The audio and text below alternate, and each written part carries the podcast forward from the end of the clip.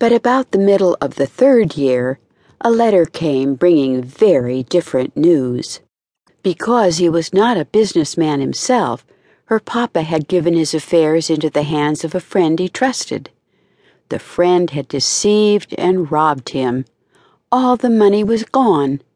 No one knew exactly where, and the shock was so great to the poor, rash young officer that, being attacked by jungle fever shortly afterwards, he had no strength to rally, and so died, leaving Sara with no one to take care of her. Miss Minchin's cold and fishy eyes had never looked so cold and fishy as they did when Sara went into the parlor on being sent for a few days after the letter was received. No one had said anything to the child about mourning, so, in her old fashioned way, she had decided to find a black dress for herself and had picked out a black velvet she had outgrown, and came into the room in it, looking the queerest little figure in the world, and a sad little figure, too.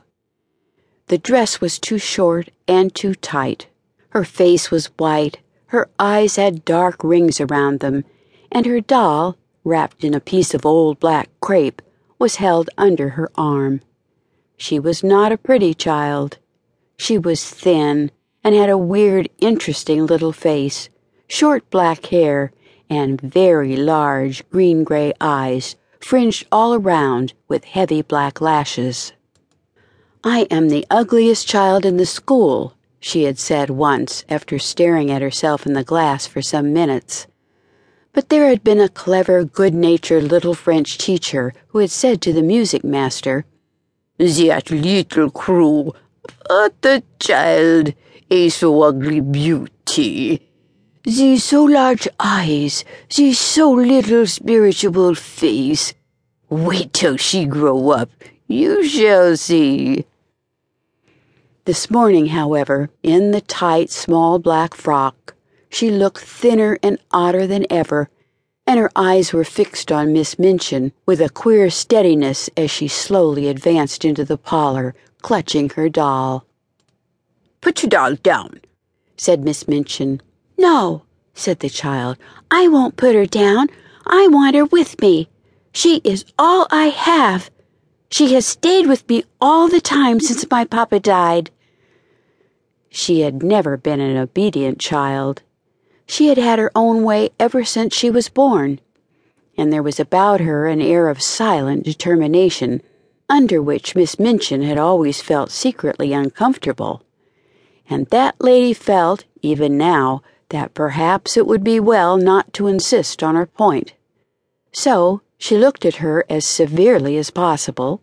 You will have no time for dolls in the future, she said. You will have to work and improve yourself and make yourself useful.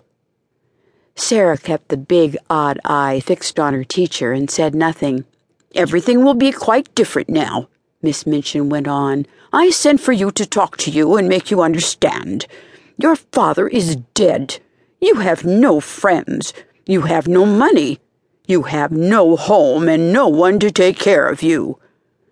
The little pale olive face twitched nervously, but the green gray eyes did not move from Miss Minchin's, and still Sara said nothing. What are you staring at? demanded Miss Minchin sharply. Are you so stupid you don't understand what I mean? I tell you that you are quite alone in the world and have no one to do anything for you unless I choose to keep you here. The truth was, Miss Minchin was in her worst mood. To be suddenly deprived of a large sum of money yearly and a show pupil, and to find herself with a little beggar on her hands, was more than she could bear with any degree of calmness.